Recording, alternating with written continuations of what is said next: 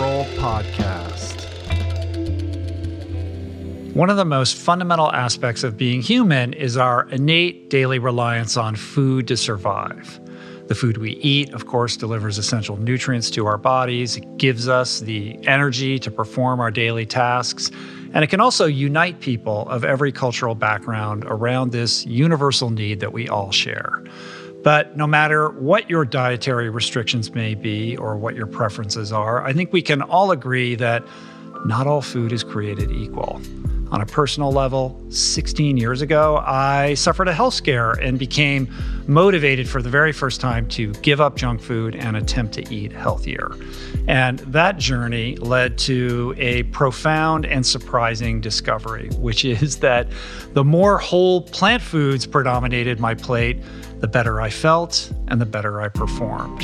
This epiphany led me to adopting a 100% plant based diet, which has served me better than well for the past 16 years. It's powered me through some of the world's most grueling endurance challenges, and it continues to motivate me to evangelize its many benefits.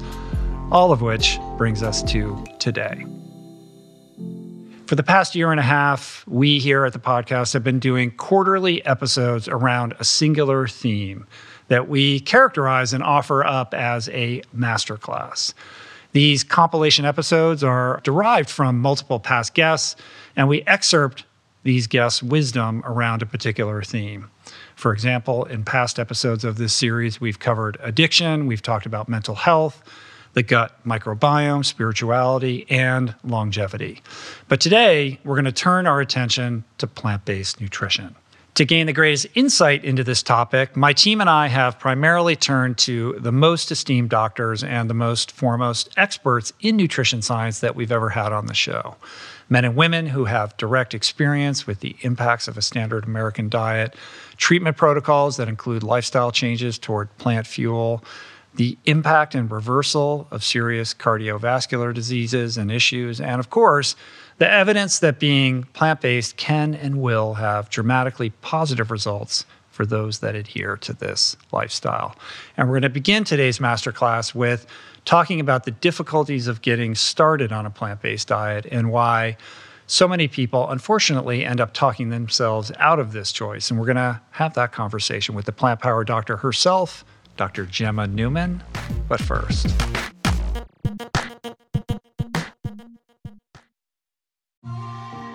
I'm super proud to announce my next venture, Voicing Change Media. This beautiful consortium of thinkers, storytellers, artists, and visionaries, all committed to fostering meaningful exchanges and sharing thought provoking content. Voicing Change Media will feature shows like The Proof with Simon Hill, Soul Boom with Rainn Wilson, Mentor Buffet with Alexi Pappas, Feel Better Live More with Dr. Rangan Chatterjee, and The Conversation with Amanda de Cadenet. You can explore this network and all its offerings at voicingchange.media.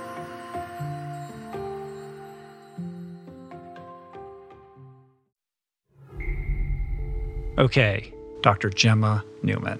Gemma is a senior partner at a family medical practice in the UK, where, as part of her practice, she provides evidence based nutrition and lifestyle advice to her patients. In this first clip, Gemma helps us answer tough questions like how can we choose a lifestyle that is typically not widely socially accepted? And what is the right mindset in a relationship when one partner chooses to be plant based and the other does not? Dr. Newman is uniquely suited to help answer these questions because she herself reluctantly came around to a plant based lifestyle later in life and in her medical practice. So here we go. This is me and Dr. Gemma Newman. Perhaps even the bigger issue and stumbling block is really the social issue. Like people get all up in their heads about what other people are going to think about them, what's going to happen when they go to Susie and Dave's, you know, dinner party and they don't want to make a fuss or I have to go on vacation with my neighbors and, you know, it's just going to be too problematic and people like relinquish their boundaries or you know are are just too afraid to stand up for themselves or to like make that conscious choice because they don't want to be difficult. Yeah, I can totally relate to that because that was my instinct, first of all, when I started on this journey. My main thought was, oh, this is going to be so awkward for everybody. People are going to think this is so strange. You know, it's, I think, as social creatures, it's one of the main considerations that a lot of people have. Um, and I guess it comes down to living in alignment with the things that you most want. Um, Uh, do you most want to be somebody that pleases others? Do you most want to be somebody that lives in alignment with things that are important to you? Are those things one and the same? If you can have a conversation with yourself around the values that you're living by, it becomes much easier to then make conscious choices that are in alignment to those values. So, I would actually encourage everybody to have this conversation with their loved ones or even just with themselves. They could write it down in a journal, write down their top values in life and how their food choices can relate to those values. Mm-hmm. And then it becomes a lot easier because you're taking away a lot of the extra choices that you're having to make or the social situations that you're having to navigate because you are consciously living in alignment with the things that matter. So if it matters to you to minimize your risk of heart disease because you have a relative that died young, you want to see your children grow up, then you write that down and you find ways to make it work within that kind of framework, if you like, your values framework. Um, if animal compassion is important to you, it's probably a lot easier because you've already made that decision for another outside purpose. Mm-hmm. It's something that's outside of yourself. And perhaps the same can be true for someone that cares deeply about the environment and the planet. They've already made that decision based on a value that's so strong to them that it actually makes it a little bit easier to stick to. I think health overall is probably one of the first ways people go towards plant based nutrition, but it's also one of the hardest ways to stick with it if that's your only goal because it's quite self focused. Mm-hmm. Whereas if you can focus on something outside of self, then it potentially could make those choices a lot easier, either environmental health or animal compassion or reasons to stay healthy for others it tends to be in my experience right. ways that make it stick a lot more. Yeah that's that's a really good way of thinking about it. One of the questions that i get all the time i'm sure you do as well is i want to do this but my partner doesn't want any part of it. And you began this journey. Richard was doing it ahead of you two different dinners meals etc um, but for a lot of couples that becomes very problematic especially when those values might come into conflict with each other. Yes you're so right. And I think my advice from that, being the partner that was most reluctant, perhaps I can speak to this more, um, mm-hmm. is the mm-hmm. idea that what I needed was um, was patience and time. And sometimes people will never come around. Sometimes the people you love the most will never want to do the things that are important to you when it comes to diet. And I think that taking away that expectation is important because when you start to expect things of other people, that's where you can start to become very unhappy. You know, you have you know, it, it, builds kind of criticism in your mind, it builds comparison, uh, it builds expectation, and that can be quite toxic for your relationship. So, my best advice is just to do the thing that's making you happy, do the thing that brings you in alignment with who you want to be and show your partner through your actions how much happier, how much healthier, um, and how much more abundant you feel in your life. Mm-hmm. And then if they want to come along for the ride, they can. Right. But you have to be detached from that expectation. Otherwise, yeah you're going to be vibing them all the time. And then that piousness creeps up and exactly. then it just becomes a disaster. Exactly. You've got to let that go. Yeah. you just got to let that plan. go. Even if it's in the back, well, if I keep doing this, they'll eventually come around. They'll, it's no. No. You got to like get rid of that. I, I do think that that's probably the best way for you to sustain a healthy relationship with the people that you love the most. And it's hard because often the people you love the most may, you feel, need it the most, mm-hmm. especially mm-hmm. if they have a health condition that could benefit from doing that but you have to let it go because it's not your life it's their right. life i mean that's advice for this particular scenario but for you know a, a zillion others as exactly. well like in terms of like partnership dynamics yeah and in a partnership you will often have expectations of a partner that are, are unspoken mm-hmm. and that could be true for any kind of scenario um, and that's not to say that you shouldn't communicate the things that are important to you of course you should but it's the expectation that is attached to that which i think can become very negative in in the relationship so letting go of the expectations of your partner is probably uh, the key to a happier life in all sorts Yeah. of ways. Did Richard do that? Yeah, he was very patient with Yeah. me. um, but that brings up an important issue, which is, you know, somebody who's listening to this or watching it is thinking, well, th- my life is just going to become infinitely more complicated. It means like we're going to have to prepare two different meals. I'm going to have to spend all this time in the kitchen. I'm going to have to plan out everything in advance. It's probably going to be expensive. And suddenly, my life, which was kind of going along pretty good, suddenly gets hijacked by this new lifestyle habit that is going to commandeer all my time, energy, and money. Yeah, and those are valid, very valid concerns. And I guess what I'd say to that person is you have to find the thing that helps you know um, where you're going for the future. I think a lot of the time we kind of coast through and we do things because they are the path of least resistance. And sometimes the path of least resistance is a great path and it works and everything's going well. But sometimes over the course of maybe weeks, months to years, we start to notice actually this isn't really working for me anymore. You know, although this is the easier route, I'm not feeling this. Mm. I either don't feel healthy or there's something niggling me in, in my conscience about things I want to do differently. And sometimes changes do require a certain amount of forward thinking. So the person who's sticking that seed into the soil right now and getting ready to water it but doesn't know how to water it, like how do you think about the the early phases of this? Like I'm somebody who went all in. That's just my personality type. I recognize most people aren't like that. Uh, I suspect you're somebody who would counsel people to make tiny changes, master them. Like how do you get somebody engaged in this and give them some actionable advice about how to begin in a very practical manner. So, number one is literally write down the foods that you buy in your weekly shop. Number two is write down all the foods that you make with those ingredients.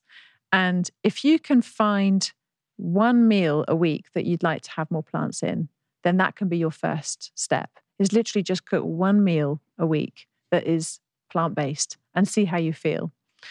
And then if that works for you, then you can cook another one and then maybe cook another one.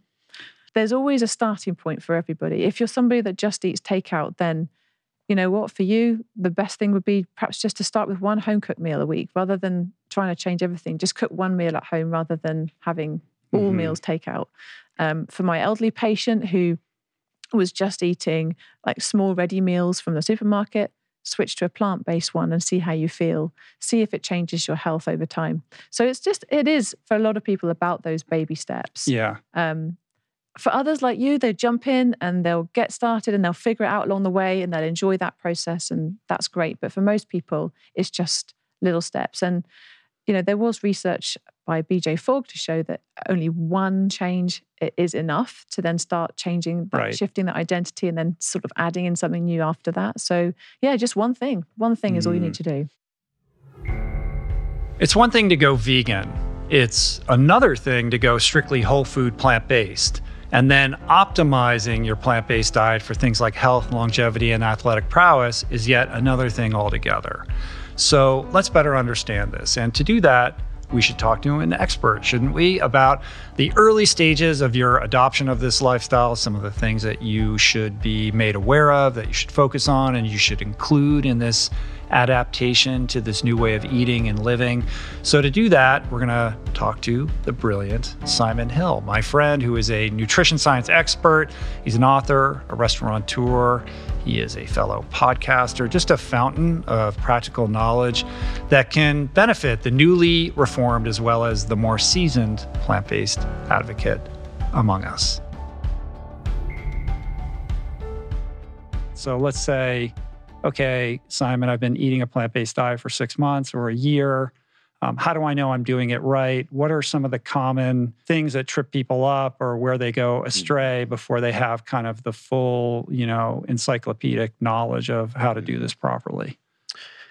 There's probably two or three main things that I've identified anyway in, in, in working with many people who are going through this and also through my own experience and, and talking to people like you. I think the first is understanding when you're minimizing or removing these animal foods that we have grown accustomed to eating all the time, what do you replace them with? Because there's a lot of different options. You know, everything from black beans and lentils to very processed uh, vegan foods. Mhm. Uh, the second would be understanding the difference between an animal based diet and a plant based diet in terms of calorie density. So, uh, animal foods are typically much more calorie dense. And therefore, if you're wanting to eat the similar number of calories, your plate needs to look fuller Right. when it's plant based food. I mean, that's a pretty common thing that you hear like, oh, I tried it, but I was starving all the time. Yes. And that is something that I personally experienced. So, as I was making these changes, I was not fully cognizant of the differences in calorie density. Mhm. And I, I was experiencing in, in the very beginning of my transition a little drop in energy. And I, I was doubting whether the plant based foods were working for me. And really, it was just that I was not consuming enough overall calories. Mhm. So, understanding what to replace animal foods with, calorie density. And then the third, I'd say, is having a general awareness of specific nutrients of focus. So, all diets, whether it's an omnivorous diet or a plant based diet, need to be appropriately planned or they can fall short. And, you know, if we look around, uh, at our current sort of state of health, the the omnivorous diet's not really serving us that well. It has Mhm. a number of holes and gaps. And while a plant-based diet can really improve your overall disease risk profile, and we spoke a lot about that in terms of, you know, shifting these biomarkers in a favorable direction, your cholesterol, your blood glucose control, um, inflammation, blood pressure, and lower your risk of these chronic diseases that are plaguing our society. At the same time, there are a few nutrients that you need to be aware of so that you are getting them in the, the required amounts Mhm. to not just pre- prevent your risk of these chronic diseases long term, but to really optimize yourself and, and feel at your best in your day to day. So, the obvious next question being, what are those nutrients? Yeah. Yeah. Uh, so I I call these nutrients of focus, and I think that's a positive spin on nutrients of concern. And I just I want people I want to draw people's attention to them. In the book, I write about eight of these, and some of these are quite easy to get through your diet, and or fortified foods, and then others are best uh, accessed through a supplement. So as a list, these are vitamin B12, hmm vitamin D, omega 3 fatty acids, iodine, iron, calcium, zinc, and selenium. Right. So, given that, a skeptic would say, well, if I have to pay extra close attention to these things, or I have to go outside of my food that I'm consuming and supplement, then this must be a deficient diet by definition. Mm-hmm. I think we need to zoom out a little bit and understand that nutritional gaps are nothing new. And it's the very reason that folate and iodine have been used throughout the food system, fortifying foods to prevent iodine deficiency and folate deficiency in the general public. So, this idea of fortification or supplements is nothing new. And lots of those nutrients I just reeled off, like zinc, selenium, iron, calcium, you can easily access them through your diet. You don't need to supplement those. It's just a matter of understanding what foods do you want to be incorporating in your diet regularly. And for example, if you're choosing a plant based milk to swap out dairy, which is rich in calcium, what should you be looking for? hmm Uh, and what we should be worried most about is heart health outcomes. So I, I have nothing against a diet that includes some supplementation if that means the best outcomes for be it for myself or or anyone that I'm working with. And and that is what the data suggests. If you want to move down this path of very plant rich, plant predominant diets or even plant exclusive to lower your your risk of chronic disease, then taking some of these supplements is going to allow you to do that in a more optimal manner. Right. An early advocate and practitioner of preventative medicine long before it was trendy, Dr. Dean Ornish is an absolute legend in the plant based nutrition movement for his groundbreaking work in the holistic prevention and reversal of chronic lifestyle diseases. His vast experience and deep wisdom are perfect primers for those curious about the benefits of a whole food plant based lifestyle. And uh, he's here today, so let's hear from him. Well, first of all, unfortunately, because I debated Dr. Atkins so many times and he was the low carb guy, I got pegged as the low fat guy. Our program has never just been about fat. It's really about a whole foods plant based diet that's low in fat and sugar, and stress management, moderate exercise, and what we call social support, which is really love and intimacy, mm-hmm. or eat well, move more, stress less, love more. You know, that's it. Um, but even the idea of fat, the problem was number one, you know, people say, oh, Americans have been told to eat less fat. You know, we're fatter than ever. Low fat is dead. It's all sugar. But we may have been told to eat less fat. But I went to the U.S. Department of Agriculture uh, database because they keep track of the entire food supply, not what people say they're eating, but what they're actually eating. Mm-hmm. And oftentimes there's a big discrepancy. And what we found is that in every decade since 1950, we may have been told to eat less fat, but we're eating a lot more fat 67% more fat, more sugar, more meat, and more calories. So more of everything. More of everything. So, not surprisingly, we're fat, not because we're eating too little fat, but because we're eating too much of everything. Yeah, so the idea fat. is that, that it's not that the low fat thing didn't work. It's that people didn't actually do it. And the other thing is, besides eating more fat, is people when they did replace fat, they would replace it with sugar. So mm-hmm. you have the Snackwell cookies and you know the Entenmann's cakes and things like that, and that's not a good choice. Right. But I think if you actually look at all of the data, there's more evidence than ever that an optimal diet is low in fat and low in sugar. It's predominantly fruits, vegetables, whole grains, legumes, soy products in their natural forms, and we've been doing studies for 40 years. So you know, having been in all these different diet wars and diet debates, I said, you know, look, I'm done. Mm-hmm. You know, we, we we've done every study that we've done has shown that um, these same lifestyle changes can reverse heart disease. We're able to show that for the first time. Type 2 diabetes, high blood pressure, high cholesterol, obesity. Uh, we're doing the first randomized trial now to see if we can actually reverse Alzheimer's disease. We found that when you change your lifestyle, it changes your genes, you know, hundreds of genes, over 500 genes in three months, turning on the good genes, turning off the bad genes in just three months. We found that uh, in a study we did, we published that with Craig Venter, who uh, first decoded the human mm-hmm. genome. Right. We did a study with Elizabeth Blackburn, who got the Nobel Prize for discovering telomeres, the ends of our chromosomes that regulate how long we live. We've showed for the first time that in just three months, we can increase telomerase, the enzyme that repairs and lengthens telomeres, by 30%. And over a five year period, we showed again for the first time we can actually lengthen telomeres, in a sense, reversing aging at a cellular level. So the more diseases we study and the more underlying mechanisms we look at, the more reasons we have to explain why these simple changes are so powerful and how quickly people can get better. These things are so much more dynamic than we once realized that when you eat this way, your brain gets more blood flow. You can actually grow so many new brain neurons in just a few weeks. Your brain gets bigger, and particularly those parts of your brain like the hippocampus that control memory uh, that you want to get bigger. You know, when people get older, they say like, you know, what mm-hmm. was where did I leave my keys and what was that person's name? A lot of that's reversible. Uh, your skin gets more blood, so you don't age as quickly. Your heart gets more blood. We found you can reverse heart disease. Your sexual organs get more blood flow. And when people realize that it's not just about living longer, it's about feeling better and improving the quality of life, it really reframes that debate from, you know, fear of dying, which is not sustainable, to joy of living and feeling good and pleasure, which really are. Right. What is the difference between how the body metabolizes animal protein versus plant protein? Or is it like the saturated fat and cholesterol that generally is conjoined with the intake of animal protein? Well, animal protein uh, is is harmful, and plant based protein is not only not harmful; it's actually protective.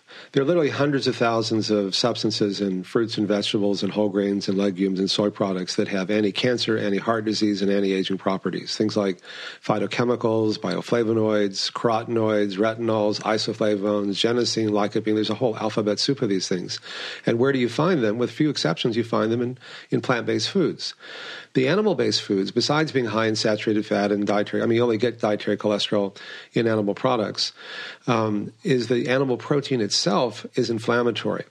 And in our new book, part of what the, this kind of unifying theory that we're putting together for the first time is why is it that these same lifestyle changes are so powerful? The more diseases we study, the more underlying mechanisms we look at, the more reasons we have to explain why these changes are so powerful. And it's because although we tend to think of heart disease as being different than diabetes, different than prostate cancer, and different than Alzheimer's disease, and so on, the radical idea here is these, this unifying theory is that they're not. They're different expressions of the same underlying disorders. Mm-hmm. The, the, mechanisms like chronic inflammation, oxidative stress, over stimulation of the sympathetic nervous system, changes in the microbiome, changes in, as we've been talking about, in gene expression and telomeres and angiogenesis. And each of these mechanisms, in turn, is affected by what we eat, how we respond to stress, how much exercise we get, and how much love and support we have. And so, seen in this larger context, the animal protein activates all of these different mechanisms in negative ways, which is what makes it harmful, in, independent of the fact that it's also high in saturated fat, dietary cholesterol, and other things like that. Mm-hmm. You know, it's like people say, "Oh, I'm not going to get enough protein on a on a plant based diet." Then you say, "Well, ask Mr. Elephant." You know, yeah. it's uh, or the, ask Rich Roll I mean, you're you're a living example of of what can be done on a plant based diet. I mean, most guys would be uh, happy to do half of what you can do. My next guest may not have invented the whole food plant based diet, but he's certainly the regal lion of the movement. He's a guy who pioneered it from fringe acceptance all the way to widespread mainstream adoption. Of course, I can only be referring to the one, the only T. Colin Campbell, the man best known for writing an incredible book called The China Study, which to date is one of the most important, groundbreaking, massively best selling books ever written on health and nutrition.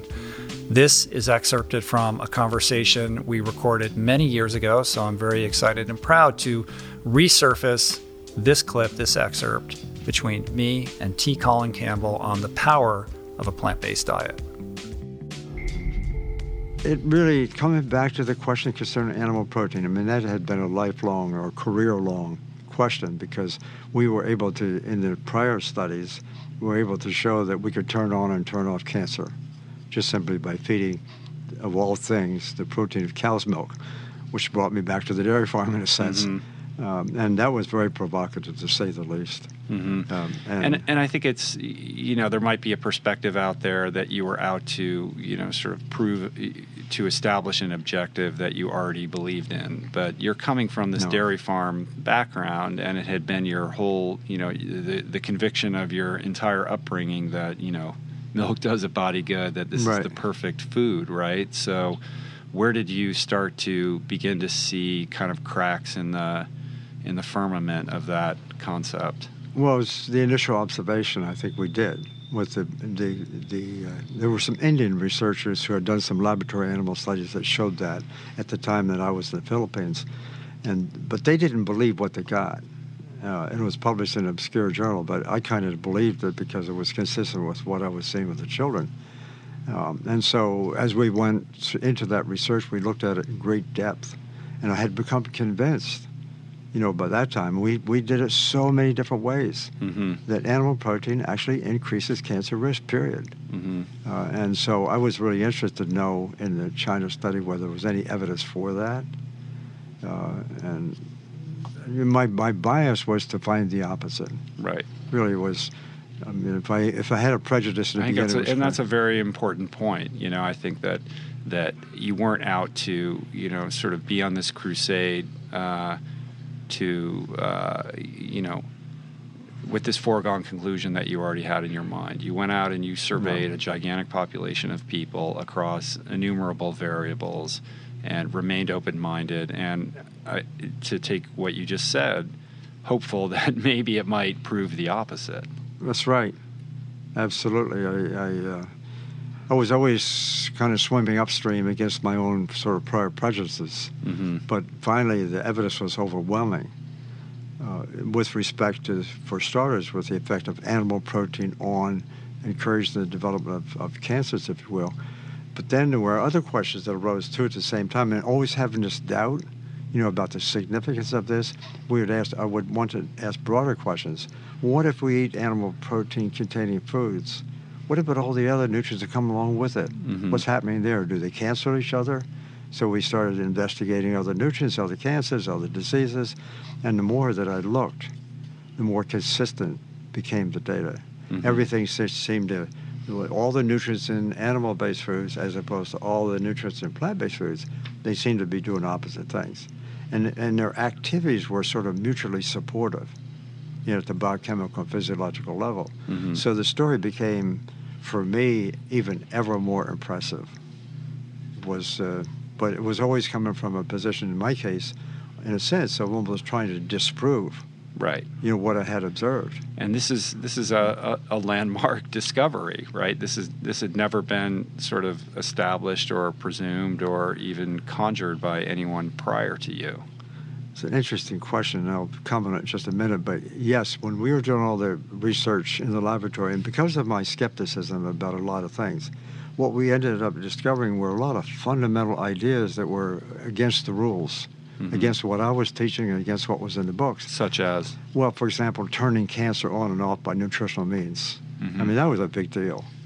Uh, and that, it, it, turned out we didn't do it just with protein and liver cancer. We also did it with dietary fat and pancreatic cancer and things like this. So that, that phenomenon of thinking about the causation of cancer and later other diseases as a result of simply modifying you know, nutrient intake and, mm-hmm. and, and the idea of actually reversing disease. Right. It's the turning we off. We were part. reversing disease. Yeah. And and cancer, I thought this is incredible.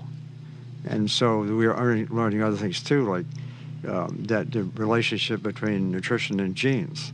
A lot of people think, and a lot of people still think that somehow genes predetermine whether or not we're going to get a certain kind of disease. Mm-hmm. And what we are showing, no, it's not the case we can have the genes to cause it, start the initiation of events, but that is, we can control it by nutritional means.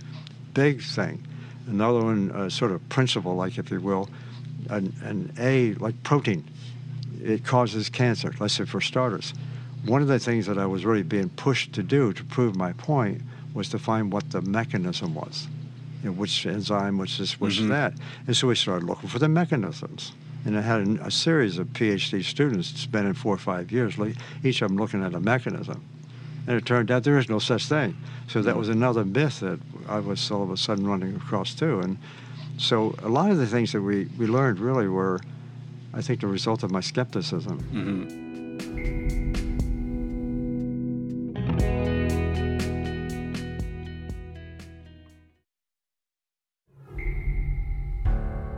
Who's next? My friend Dr. Michael Greger is next. That's who. Dr. Greger, for those that don't know, is one of the preeminent authorities on the plant based lifestyle and plant based nutrition. He's the man behind the Nutrition Facts website, which is an incredibly robust resource for searching for the latest, most up to date information on a vast spectrum of medical, nutritional, and lifestyle topics. He's also the wildly best selling author of books including How Not to Die and How Not to Diet. Uh, he is an incredible communicator of nutritional information. I love him to death. So here is a clip between me and Dr. Michael Greger. What is a day in your personal life with food? Like, how do you make it work?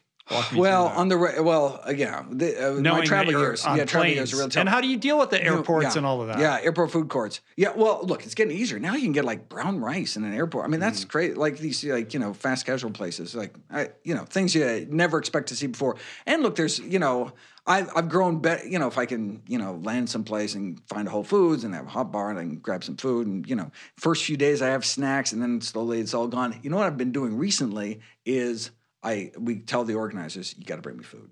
Mm-hmm. You know, I mean, there's only so many microwaves. Put it in the rider. There's only so many sweet potatoes oh, I can get on my plane. He's the guy with the crazy rider. Right, right, right. Who does he think not he is? Only, Van Halen? Not only no green M and M's, no M and M's. Period. yeah. It's all right. Um, and so right, and so look, I you know, I need to, I yeah, mm-hmm. and, and typically I don't even have time. Even if I could, I mean. Right. Even if there's healthy food around, here I am, Southern California. I can get healthy food, but I don't have time. I mean, it's just and on the rare days that you're at home.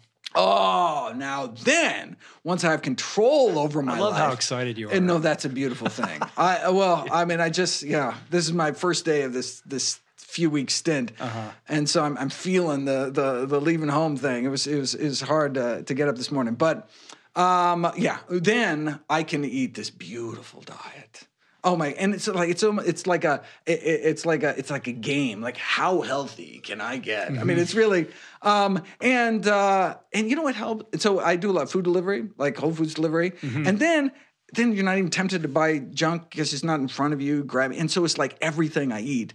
So my house just has healthy food, and so if you get hungry enough, you're going to eat an apple, right? I mean, there's nothing, you will eventually eat that apple, right? And so with only healthy stuff, you know, I can I can build up my my healthy immune system. Always making the healthy choice the, uh, the the most convenient. Right. Oh yeah, I could go out in the in the in the Philadelphia winter and bike someplace to get something to bike to the donut shop, but so much easier when I have a fridge full of yummy food. And do you prepare stuff ahead of time? Uh, I do a lot of batch cooking. Yeah. Yeah, yeah. Um, particularly now, I'm doing a lot of this this prebiotic mix. I talked about my uh, when I, in studying the improving your uh, uh, microbiome for the new big microbiome chapter in the in the diet book, um, and just learning how again how important microbiome is and where the most concentrated source of prebiotics. And so I dev- I, I discovered sorghum for the first time. Discovered all these weird millets that I had no idea that have poorly digested starch, and so they are fed to animals.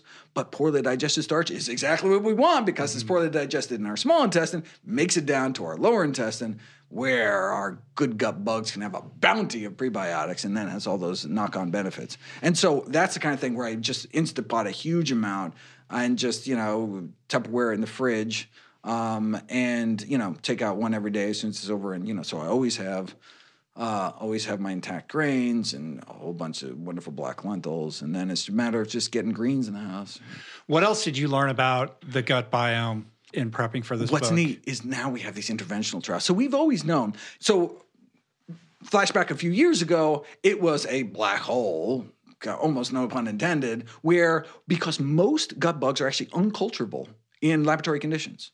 Like we can't grow them outside of the human colon. We don't know uh, what the gas. We don't know, and so it, we had it was black bug. We had no idea what was going on there until we had genetic fingerprinting techniques, and all of a sudden, for the first time, we'd be like, "Oh, okay, we can actually track people's microbiome over time, compare people's different microbiomes, and we can correlate diseases with um, uh, with different uh, bugs in our gut, and change people's diets, change the microbiome, see the beneficial or adverse effects, but." That's the problem. If you improve someone's diet, all of a sudden you give people lots of whole grains and legumes, uh, beans, split peas, chickpeas, and lentils, lots of prebiotics. They get these beneficial changes in their microbiome, and all of a sudden they have amazing health benefits. Uh, yeah, but you just fed them a whole bunch of healthy food. How do we know microbiome has anything to do with it? That's where fecal transplants come along, right? Then we can prove it's the microbiome because we can take those gut bugs and put it into somebody who's continuously to crappy diet and see if we can get those same metabolic benefits. And that's what we're seeing. So we're seeing, um, yeah. So you know, someone gets a fecal transplant from someone who's overweight. All of a sudden, they start packing on pounds eating the same food. Um, or there's That's crazy. mental health changes, um, all sorts of crazy things. Um, and and then we can prove it's the gut bug. Now, what happens is, of course, it's temporary because right, you you infuse the gut bugs, yeah, but then you continuing to feed keep starving them by not eating any fiber, and then they die away. But you see uh, initially those same benefits. Of course, you got to feed those gut gut bugs, or they're going to die off. But but so so what went from a from a correlation science, now we have a causation science.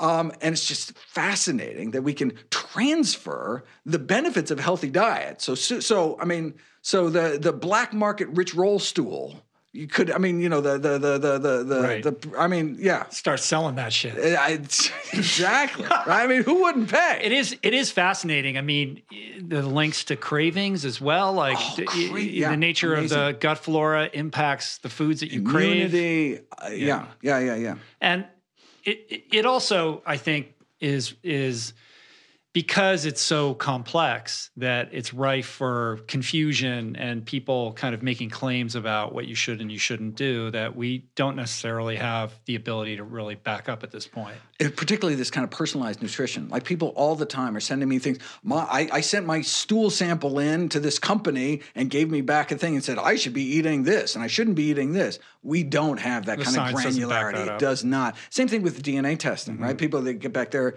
their genome and say, oh well, well, I, you know, I'm whatever. I shouldn't be eating the X, Y, and Z. We don't have that kind of. Um, uh, but is it true we should be eating fermented foods and we should be eating, you know, nutritionally a variety of nutritionally dense foods to be kind of seeding that that gut flora with a diversity of of of bacteria? So it's the three, right? So it's prebiotics, probiotics, and polyphenols, uh-huh. which are these kind of tend to be brightly colored pigments in fruits and vegetables.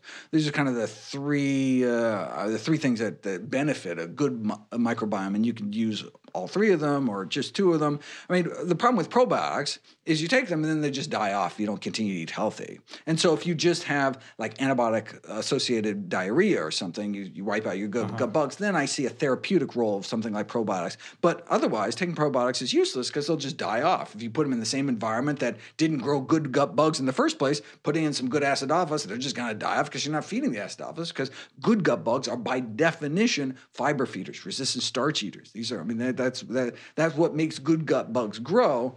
Um, and so what we really need is we just need to feed our good gut bugs prebiotics. And people are like, oh, I eat so many fruits and vegetables, but must realize fruits and vegetables are almost all water. Like, uh, you know, uh, fruits are like 80% water, some water rich vegetables, 90, 95% water. They're water in vegetable form, not actually a lot of fiber. You can actually have a pretty deficient fiber deficient diet if you're not including whole grains and legumes, some of these drier mm. um, uh, foods um, into your daily diet. Wow. What can we learn from one of the leading weight loss surgeons in the country? Well, next up is Dr. Garth Davis. Garth is a friend, he's a multiple podcast guest. He's the author of an incredible book you should all read called Proteinaholic, and somebody who is well steeped in the medical literature of countless studies. The conclusions drawn from his in depth reading and direct surgical practice experience are that if we want to prevent obesity and disease, if we want to attain and maintain ideal weight management, and if we want to ultimately achieve true optimal health and long term wellness, we're going to need to embrace our inner herbivore. So I think in one of your, I think it was in your talk that I saw recently, you said something like, you know, only 3% of the population is protein deficient. And, but, no, like, I would say less than but that. like, but like 97% of the population is fiber deficient. And what we should be talking exactly. about is fiber and not protein. Right, right. When you look at, they came out the new NHANES data and what do we actually eat in this country? No one's protein deficient you got to understand the RDA. Well, a protein deficiency would be starvation. It would be starvation, right? like Korsaker's disease. Yeah, exactly. You'd have to you would have to not be eating. You'd have to be eating less than a thousand calories to probably get it. Um, and so we just don't see that. Um, so the RDA, when they set up their recommendation for protein requirements, they based it on some uh, nitrogen balance studies and all this kind of stuff, and they came up with a figure like for men 56 grams and for women 44 grams or 42 grams. And that figure is actually an optimal amount. It's not a minimum amount. I think people think that's the lowest amount that i should get. It's actually the optimal amount based on those studies probably you would do fine with 30 grams of protein but they just wanted to make sure that everybody was covered now we eat 70 to 100 sometimes 130 grams of protein a day so we're way over the optimal amount we're, mm-hmm. we're way in excess. And all these studies where they've gone and interviewed people, the one thing everyone's looking for is even more protein. It makes, it's crazy. Yet we eat unbelievably low amounts of fiber. And there, there are not a lot of good studies that show that there's long term health in eating a lot of protein. There's tons of good studies, tons and tons, showing eating a lot of fiber is good for you long term.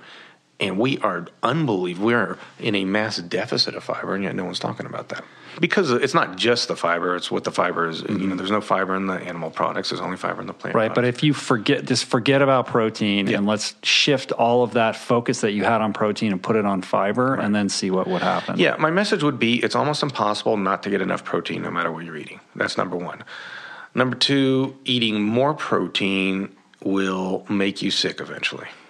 Um, and number three, eating more plants is really like finding that fountain of youth.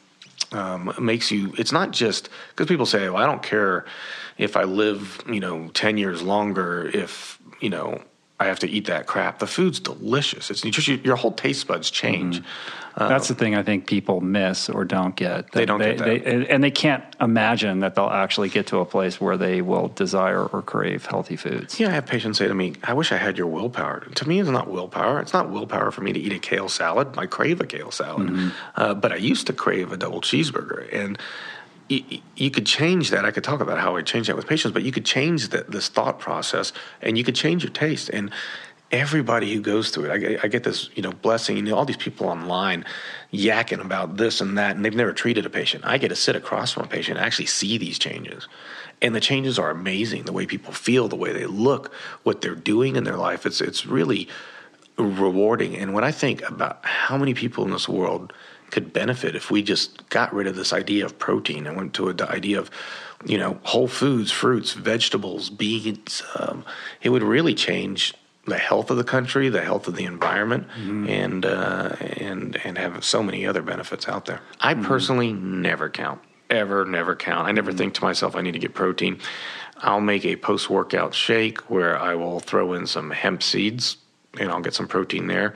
I eat nuts during the day. I'll get protein there. I eat a lot of beans.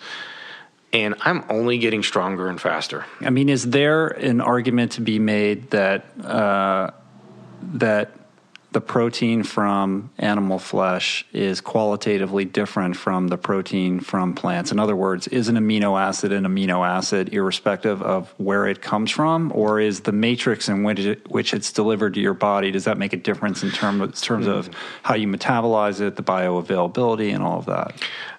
Yeah, you know, um, uh, you bring up a good point, but um, the studies that have shown that bioavailability of plant based proteins is excellent. Um, like, for instance, plant based proteins are much higher in glutamic acid. Now, glutamic acid is fantastic for lowering blood pressure, mm-hmm. which might be part of the reason plants are so good with lowering blood pressure. Meat based proteins are higher in branched chain amino acids. Now, if you're a bodybuilder, this is good for several reasons. It increases IGF 1. IGF 1 is a growth hormone, so it's a growth hormone, you're going to grow your muscles.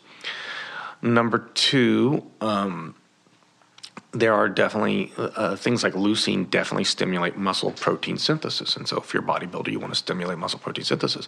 But here's the catch we know from aging studies and from cancer studies that having a high IGF 1 and high leucine actually leads to premature aging and cellular death and cancer. Mm-hmm. So, what I'm seeing from these bodybuilding protocols that may, in fact, make a bodybuilder have more muscle may make them unhealthier in the long term. I mean, it's impossible to do a good study on it, but if you look at old bodybuilders, they all have a scar down the middle of their chest. They've all had heart surgery. Now, is it the high protein diets or is it the steroids? I, you know, I can't differentiate that and tell you that. Um, definitely a heavy animal protein diet is associated with heart disease, definitely is associated with high blood pressure. And it's definitely associated with a shorter length of life. And the interesting thing about the longevity studies is we talked about taking out confounding factors. If you take out a lot of confounding factors, you get to the point where you're almost taking away a correlation. And yet, after really rigorous statistical analysis, there's still a finding that if you eat a plant based diet or if you eat less meat, you live longer. After a lifetime, what do seasoned medical doctors have to say to incoming doctors as they pass through their medical training? Well, Dr. Michael Klaper personifies that question. Dr. Klaper is a renowned physician who spent his years treating diseases that he felt were reversible or completely avoidable. But rather than impacting single patients at a time, he shifted gears and went directly to the medical schools to lecture incoming physicians on the virtue of food as medicine. Here is Dr. Klaper. Over the course of your uh, many decade career, I'm sure you've seen diet trends and fads come and go. And, you know, it's interesting to see what sticks and what doesn't and what passes. I'm sure you've seen it all.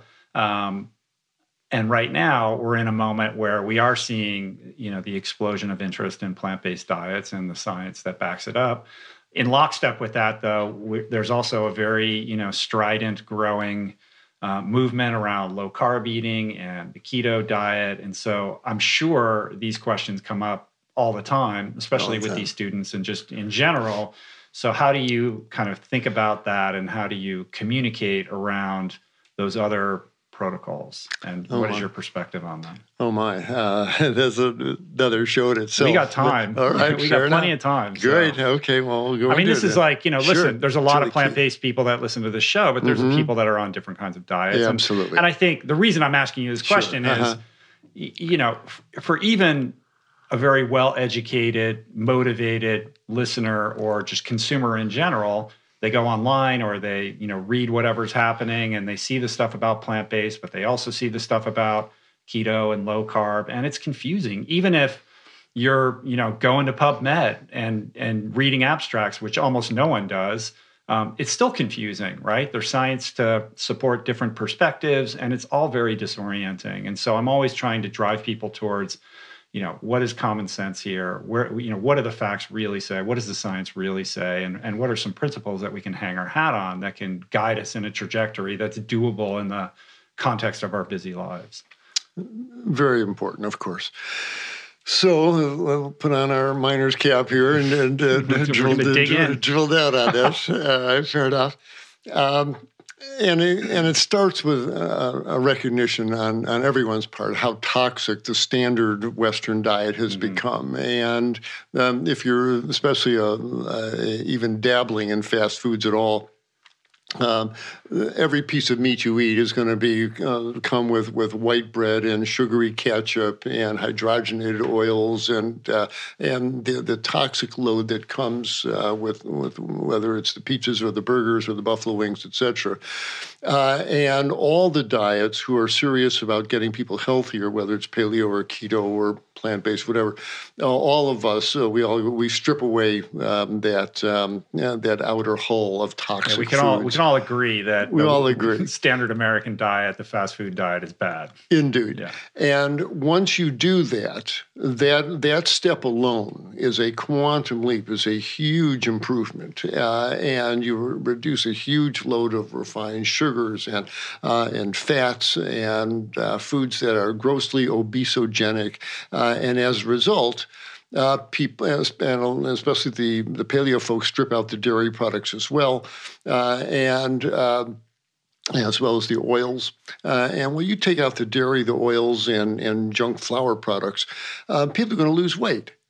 And the very act of losing weight does good things in most people's bodies. Mm-hmm. And their lipid profiles get better, their diabetes gets better, they feel better, their energy level goes up.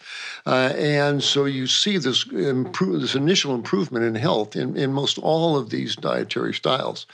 And it's enough to provide very powerful reinforcement. I went paleo, boy, I lost weight, felt good, man, it's the diet for me. Uh, and and I hear that with the with the keto folks as well. But as a physician and as a person who respects the biology of this, this body that we have, um, I mean, no gorilla packs its intestines full of meat two, three times a day like, like we do. Um, and having been in the medical game for so long, I have to say, wait a minute. Granted, you see this initial improvement, but I urge folks do not be seduced by this improvement that you're seeing now, what the reality is, you pack that colon full of meat two, three times a day, uh, and you send this surge of cholesterol and saturated fat and oxidized meat proteins through the tissues day after day after day. As the months go by, as the years go by, this is a recipe for colon cancer. This is a recipe for artery disease. Mm-hmm. This is a recipe for strokes, recipe for dementia, recipe for autoimmune disease from leaky gut. And the problem, and, and I put this in my slideshow, so medicine's become very segmented. Medical care has become very fractionated, very segmented. And um, the odds of you seeing the same doctor when you go back to the clinic are, are small. Doctors move away, patients move away. And the point is, people uh, the, especially these young docs make these uh, recommendations. Oh, you ought to eat paleo. You ought to eat keto, and then you never see them again. And I asked those young doctors, you make these recommendations. You're going to be around in 10 years when this guy passes his first bloody stool from that colon cancer that your diet spawned. You won't even be around to see it. You're going to be around in 12 years and this lady's joints light up from the autoimmune arthritis that your diet's leaky gut gave her. You won't be around to see it. You think you've done something good for her. Um, but you're going to be around in 15 years when, when this guy has a stroke from that carotid plaque that your diet stirred up in his arteries. You're going to be around to see that. Uh, and that's my concern uh, as a seasoned physician who's been in this game a while. Now, what, what are you really brewing up in these patients' colons? What are you really brewing up in their arteries? What are you really brewing up in their joints? What are you brewing up in their immune systems, in their prostate glands, in their colon, in their breast tissue? Uh, and, and the folks who are making these initial uh, recommendations don't I say, do you really know what you're doing, doctor? You know, the phrase do no harm applies to dietary advice as well. And you can really hurt somebody with the wrong diet. And I think a lot of wrong advice is being given here. Yeah. We're plant eating creatures. We need to be true to that. Can you have a little piece of flesh once or twice a week? Yeah, I'd probably get away with it. But but we're not homo carnivorous. We're not flesh eating apes. And uh, we're meant to run on whole plant foods. And when we do that, the body gets lean and healthy and arteries open up and inflammation subsides. And right. the, the body has the, has the final word on that. To quote the esteemed Dr. Neal Barnard, quote, some foods are fattening, others are addictive. Cheese is both. If cheese were any worse, it would be Vaseline, end quote. While sugar and meat consumption across the US has declined over the past decade, how should we think about dairy in the standard American diet? Well, Dr. Barnard is here to educate us. Dr. Barnard is the president of the Physicians Committee for Responsible Medicine. He's the author of more than 100 scientific publications and 20 books for medical and lay readers, several of which have been New York Times bestsellers. We have done three in depth shows with him as he's a fountain of wisdom and practical advice in this area and beyond. So, here are a couple clips that I believe you will find helpful. To see the truth of it, you just have to look at a country like Japan or China, where these are non dairy consuming countries. And, and they really weren't eating much meat. You know, meat was a kind of a flavoring for the rice mm-hmm. and noodles and vegetables and so forth. And and back in 1980, diabetes was rare in Japan. It was between 1% and 5% of the adult population. Uh, McDonald's came in, fast food chains came in, meat came in in a big way, and cheese and dairy started to follow. Uh, some of the people in Japan initially and then China afterward started to say, okay, we, we need to drink milk so that we're strong like Americans are. And what they've gotten is diabetes rates went up to now 11 to 12 percent in Japan by 1990. Um, diabetes is massive now in China. Cardiovascular disease, I'm talking heart disease, huge in China. And it's not because of rice. And it's not because of vegetables. But it seems it that is, it is meat and the dairy that is coming in and invading right. their diet. And yet, the conventional wisdom, if you if you if you would ask, you know, the average person or perhaps some of the researchers behind this study, what the you know what the underlying cause of that is, they're going to point to processed foods and sugar, most likely, right? Yeah, you know, um, sugar is not sugar is not health food. That's true. That said, um, sugar consumption in the United States has been falling for almost 20 years. It, it, rose, and I'm talking all sugars together sugar, like cane sugar, beet sugar, high fructose corn syrup, throw them all in. They rose up until 1999. At that point, sugar has been falling, sodas have been falling. Um, largely because so many Americans are drinking bottled water or diet soda or whatever, sugar is dropping. But obesity is not falling, diabetes is not falling. And to say, and once again, sugar is not health food. But to say that is the whole problem, mm-hmm. um, we should all be thin now. Right. Um, that we should have cured diabetes by now because sugar has been falling for 20 years, but it, but it's not. So I am going to say a particular amount of blame needs to go on cheese, and especially cheese. Um, when you see an ad for a Wendy's double cheeseburger or the newest version of you know the Pizza Hut pizza with uh, injected cheese into the crust and all these sorts of things.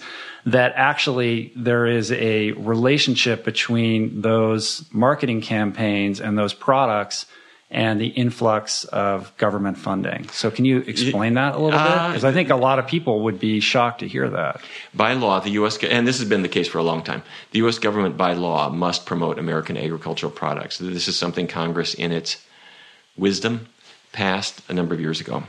And they promote products regardless of their health value, and often in spite of their health value. So they take this pot of money and they pour it into research studies and the U.S. government did work with Wendy's uh, with a contract that I can show you to market the Wendy's Cheddar Lovers Bacon uh-huh. Cheeseburger. I'm not kidding. It sold two and a quarter million pounds of cheese. They then worked with Subway to, which Subway had two sandwiches that didn't have cheese on them. So on contract with the US government. They stuck cheese on those sandwiches. They worked with Pizza Hut to put an entire pound of cheese on one serving of pizza. They worked with Taco Bell uh, Burger King, all the others, so that cheese was promoted. For example, uh, you go through the drive-through, and you can't imagine that what they say over the loudspeaker is going to be the government speak. Welcome to Taco Bell. Would you like to try our quesadilla today? Mm-hmm. You know, they don't say you want a strawberry smoothie or something. You know, it's like something cheesy.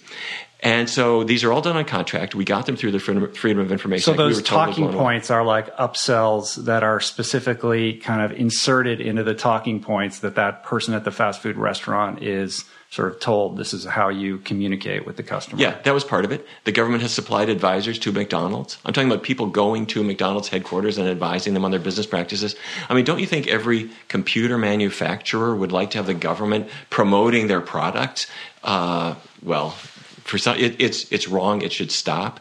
Um, but that's where we are. We live in a country which, if this were a Latin American country, you could imagine drugs, it kind of uh, infusing uh, the uh, in, their influence in the government. Well, right. here it's agricultural products doing the same kind of thing. People are promoting cheese. They're saying, "Don't worry about it; it has no effect." Cheese comes from milk. Milk comes from a cow who is pregnant. The cows the cows don't give cows don't give milk at all, but they don't make milk until they have been impregnated. They give birth, and then the milk that their calf was going to get goes to the dairy.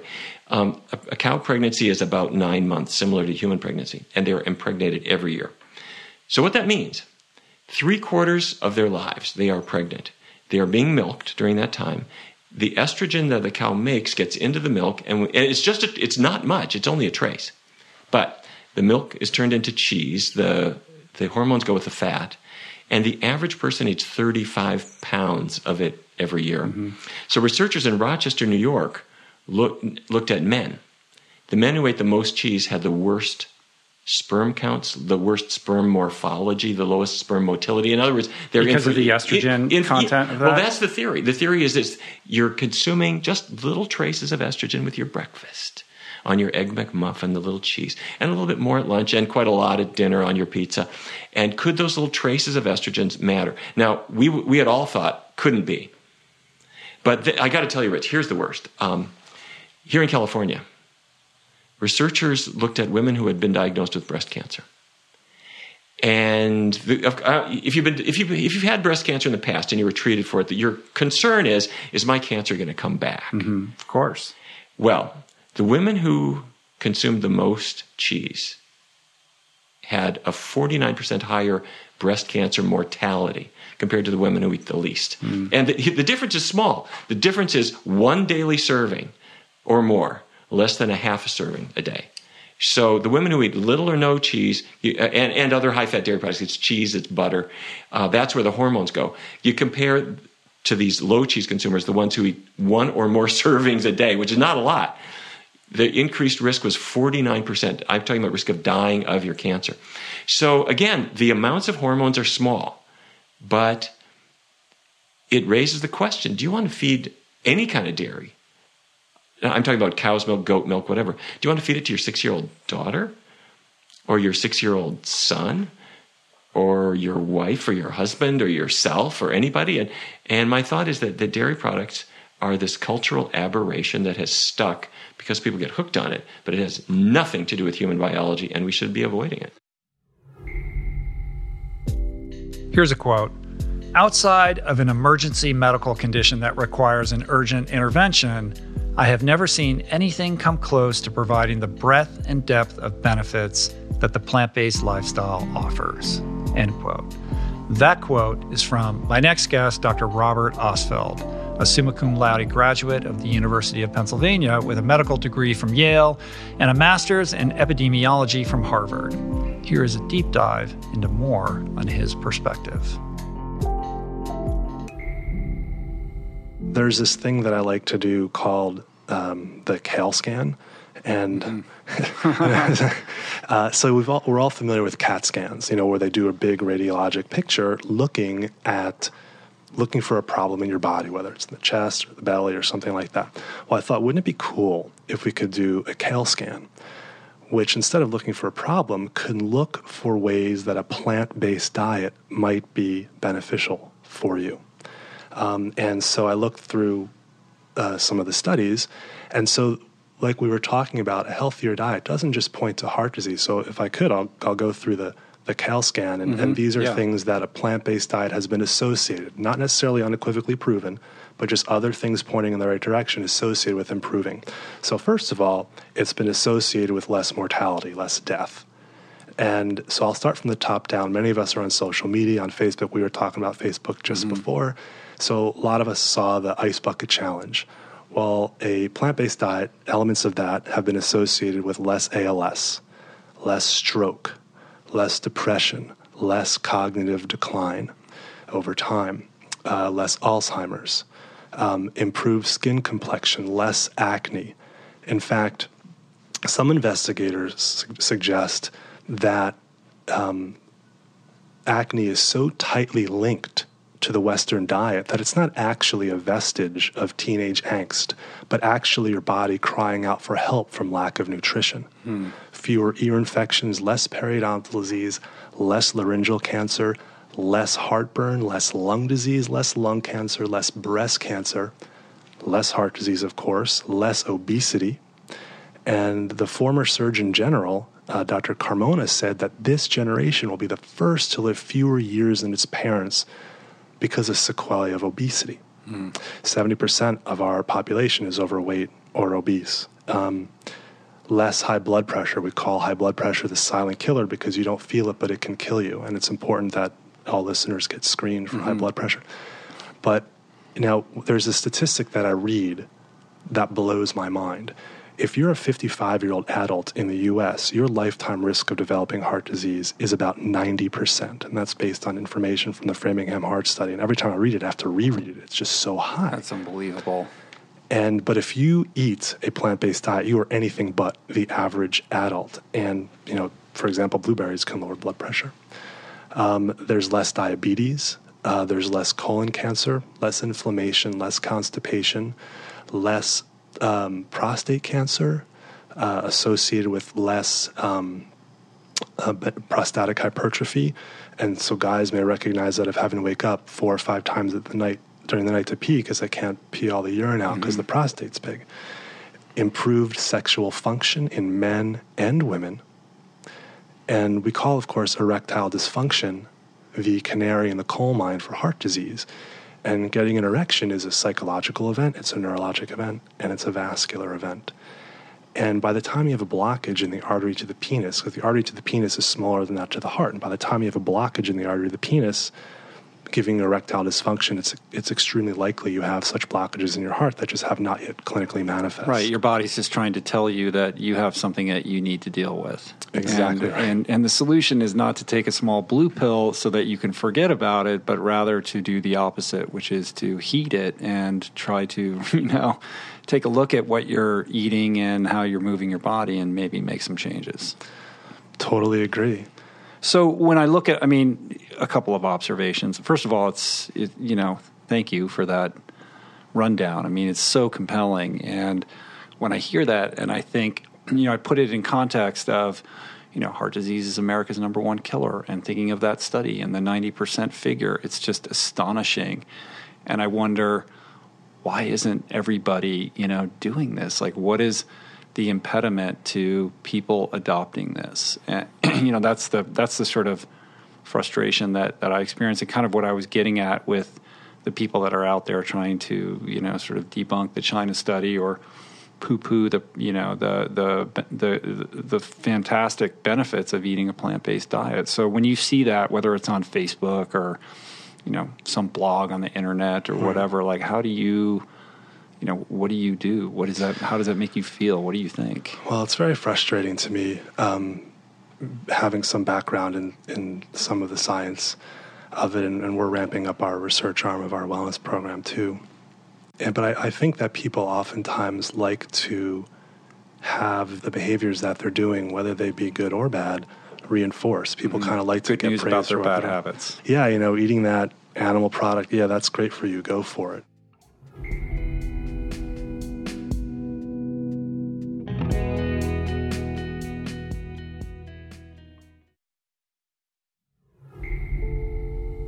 Right now, at least 50 million people worldwide live with Alzheimer's disease, and rates could exceed 150 million people by 2050. Incredible. So, how should we think about brain function on a plant based diet? Can we prevent neurodegeneration through the choices that we make around our diet and lifestyle? And what are the best foods to boost brain function? These questions are best answered by doctors Dean and Ayesha Sherzai, the leading neurology team in the country studying Alzheimer's disease as their life mission. Directors of the Alzheimer's Prevention Program at Loma Linda University Medical Center, this amazing husband and wife team delivered two clips that address these questions head on. All of the genes involved in Alzheimer's, except for those 3% or three genes, all are lifestyle genes.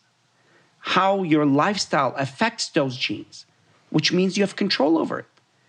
Even the most benign studies, the ones that had minimal effect, the MIND study and others.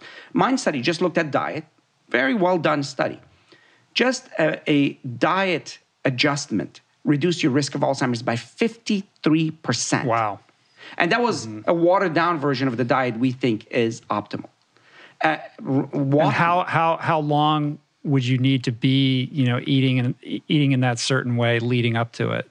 It varies from person yeah. to person, their their background, other things like if they had multiple head traumas, uh, childbirth, like multiple variables. Mm-hmm. But in reality, if you're on that diet for several years, you continually reduce your risk. Like smoking, if you've smoked all your life, and if you come off of smoking, come off of that bacon, um, come off of that, uh, you know, yeah. uh, well, let's then the more years you pass, I believe in smoking, it's after five years, five to seven years, five to seven years, you're back mm-hmm. to baseline, right? Mm-hmm. Meaning that you're back to the lowest risk factor.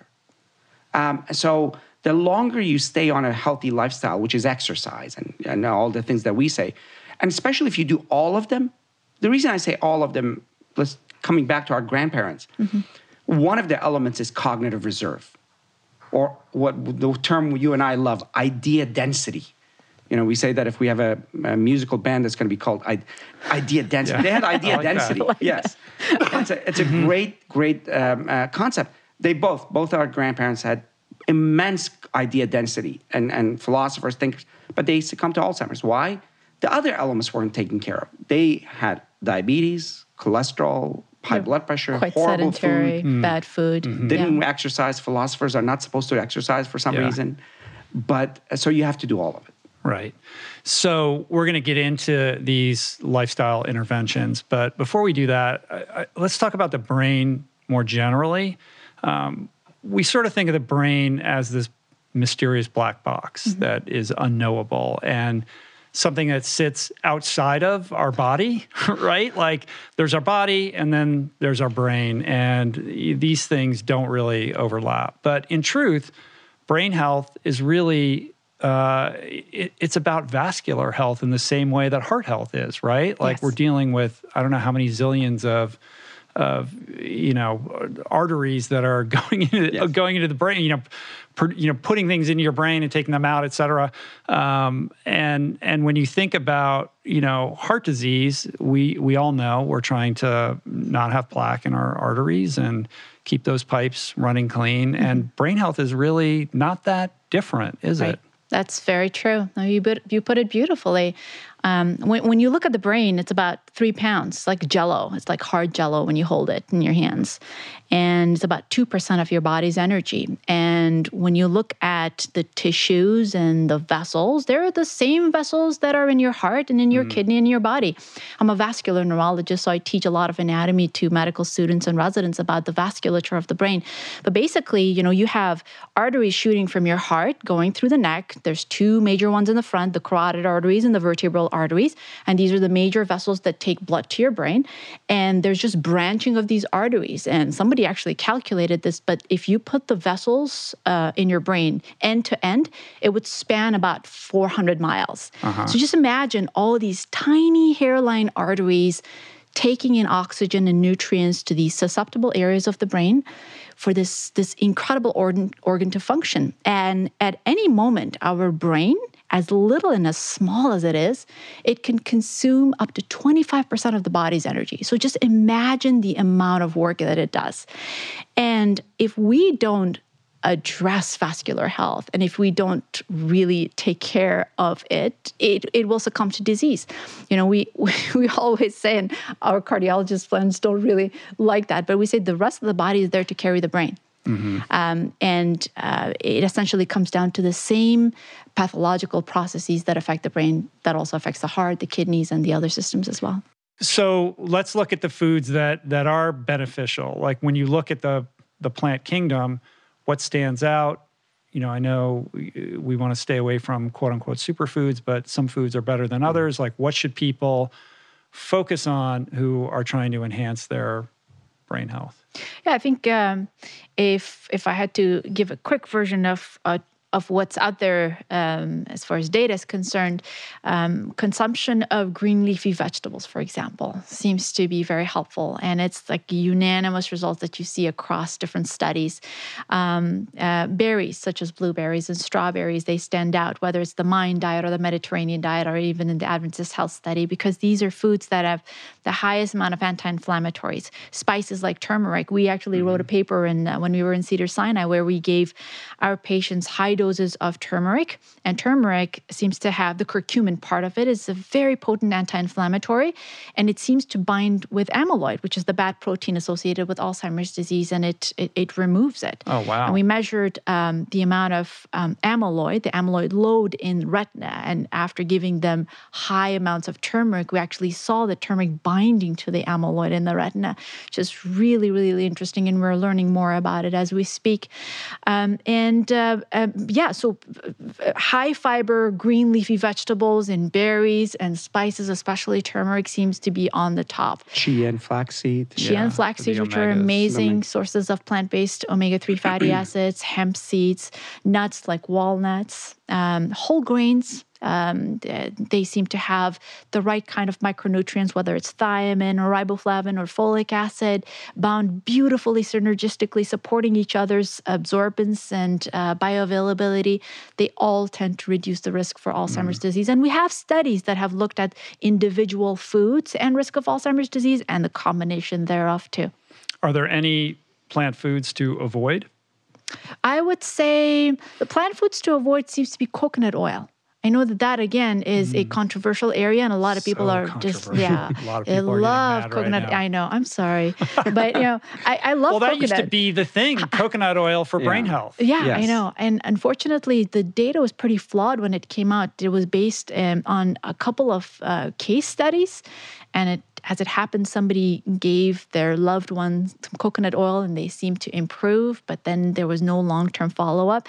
But coconut oil, and I'm happy to say that there's consensus on it. And, you know, as a scientist, I want to look at different sources of data, uh-huh. whether it's clinical trials, whether it's uh, epidemiological, whether it's case series, and there's consensus between different scientists and doctors and physicians that um, coconut oil seems to increase our bad cholesterol, LDL, which can result into vascular damage. And um, the reason being is because coconut oil is one of the few plant oils that is more than 90% saturated fat, mm-hmm. and so is palm oil. Dr. Joel Kahn is an esteemed cardiologist who's authored hundreds of articles on heart disease and has performed thousands of cardiac procedures. Dr. Kahn was a featured contributor to the documentary What the Health and has been a guest on this show three times.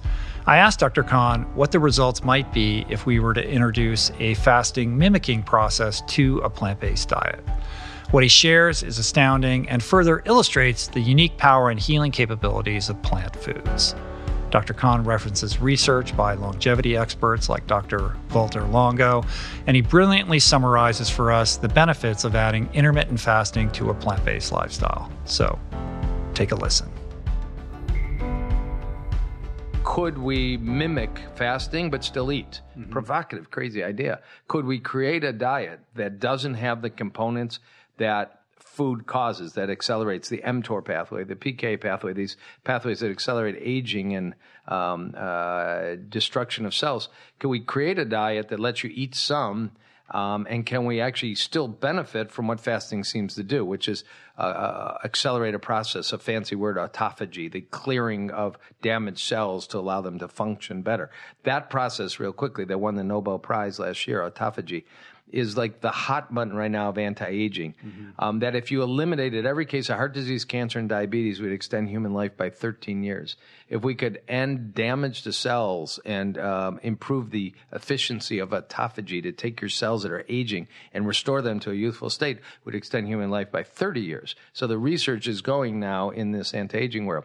And he created, bottom line, a diet that five days in a row of, in the human experience, 800 calories a day of a plant based diet, low in sugar and low in protein, but um, containing whole food fats like olives and nuts, and containing moderate complex carbohydrates so that the carbohydrate uh, calorie load's about 35%.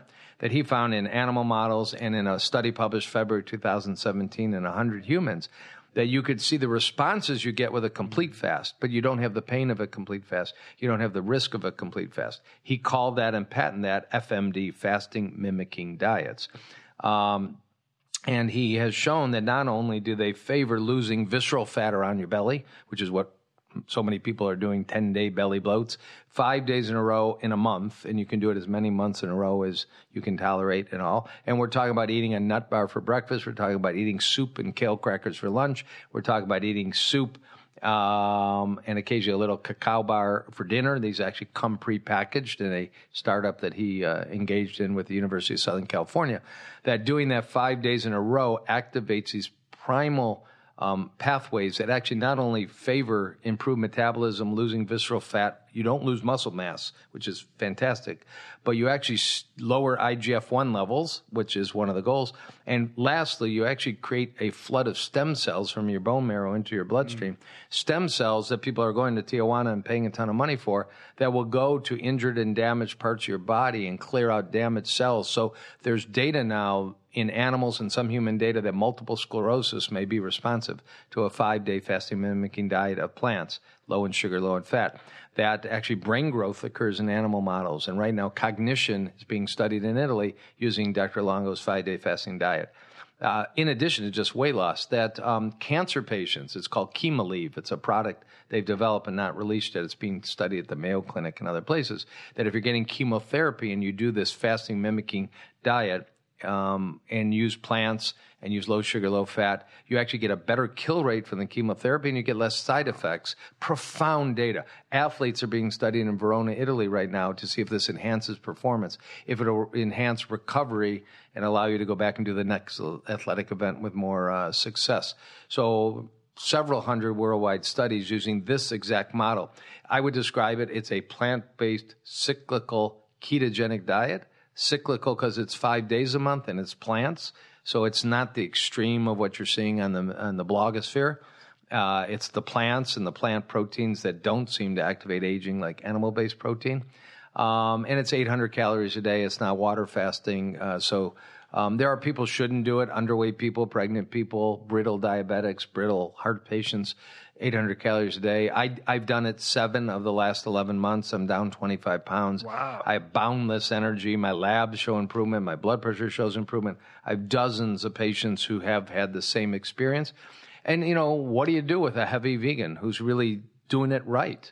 You got to change your metabolism. And this is one of the hacks that might, uh, you know, allow our movement one to have the scientific basis to say we're in the right sector of the food plate, and two to actually help people get more out of it than they're getting because mm-hmm. not everybody eating a whole food plant based diet with oil without oil is going to achieve their optimal blood pressure, blood sugar, and weight. And uh, we need more tools, and this is one of the tools. The American College of Cardiology, a more than 50,000 member medical society, is the professional home base for the entire cardiology profession. And five years ago, I sat down with its former president, Dr. Kim Williams. Dr. Williams is one of the most inspiring, the most intelligent, and pioneering leaders in the growing movement to modernize how we think, treat, and hopefully prevent heart disease, which is still our most onerous threat to human health. One out of three people in America dies from cardiovascular disease. It is and remains our number one killer, and it's still the number one killer of cardiologists. Plants are the solution, and no masterclass would be complete without the words of those who know best. So, in his own words, here is Dr. Kim Williams last year was the first time in 40 years that cardiovascular disease deaths in the country went up. Mm.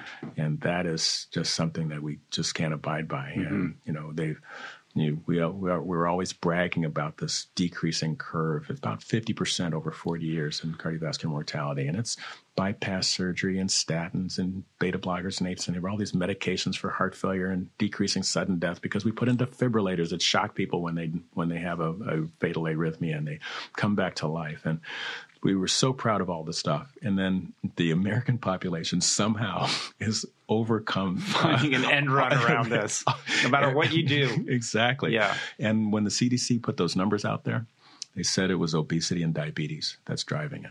Hmm. And that's a nutrition. And so it all the fundamental uh, issue that we've been dealing with, with for the last so many years is really at the core of all we, we do. And it will uproot and and undo any success that that we can do uh, with devices and medications. Yeah, it's got to be a shift in priorities and focus because it is amazing to reduce by fifty percent the mortality rate of people who are suffering from heart disease as a result of all this amazing science and technology. Uh, but if that comes at the cost of really addressing the fact that the incidence of people who are, you know, you know becoming patients in the first place, then you're you're waging a losing war. Yep. Well, right? ultimately, yeah, everyone's going to get older and they're going to pass away at some point. Wouldn't it be nice if we were uh, as healthy as possible until that happened and, and not uh, have these chronic diseases that are completely avoidable mm-hmm. um, by, uh, by lifestyle a lot of the publications weren't out there in 2003, but the data is out there now. Animal protein is bad for you. Heme iron is bad for you. Um, the cholesterol, the IGF-1, and the uh, animal protein. This is this is all science, and so the difference is now I read it.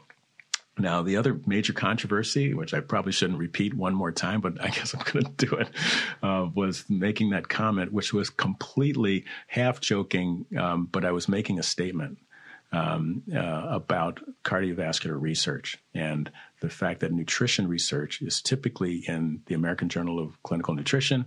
It's not in uh, the Journal of American College of Cardiology so much. And so it's not in front of the cardiologists. And so I made that statement. Um, again, more than half joking. The statement that that, two, that kinds there's two kinds of cardiology. Yeah, right. why don't you you say it? Right, two kinds of cardiologists: vegans and those who haven't read the data. Uh-huh. Now, when you, I got you into a little trouble. Yeah. It, it did. Well, the yeah. interesting part is that uh, you know it, it's with like like like they say, if you take the text out of the context, then all you're left with is the con.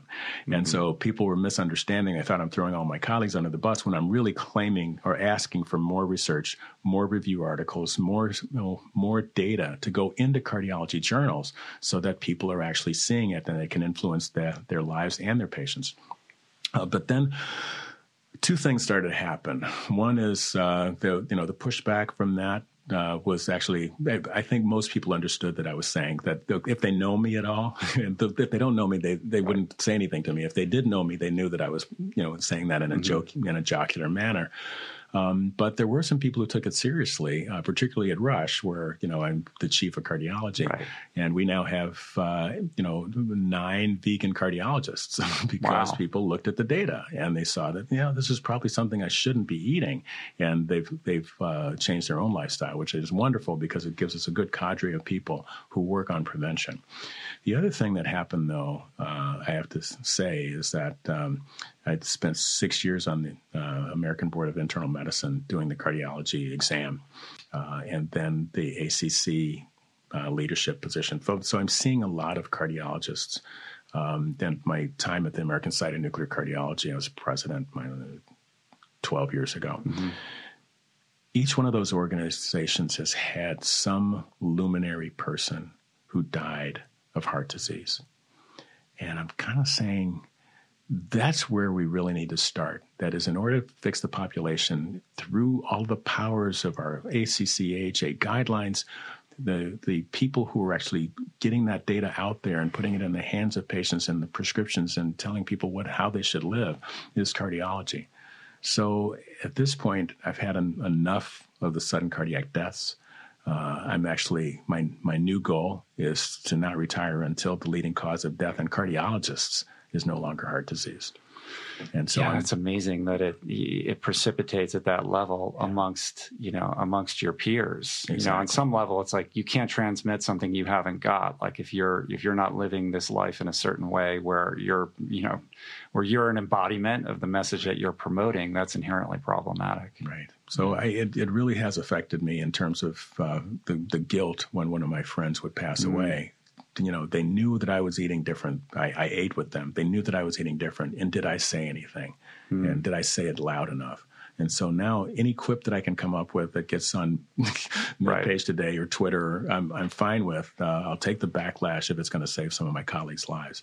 Ultimately, that will help our country. Yeah. that will help uh, uh, reduce this this terrible epidemic of, of heart disease, even if it makes me unpopular. Nutrition is the most important decision that we can make. If we could uh, change one thing, it would be to have heart healthy information coming out and and have that be a real definition. Um, and so for the individual patient, finding out where they are and seeing what are the elements that are going to create more, more and more diseases, uh, similar to what brought them to my office in the first place.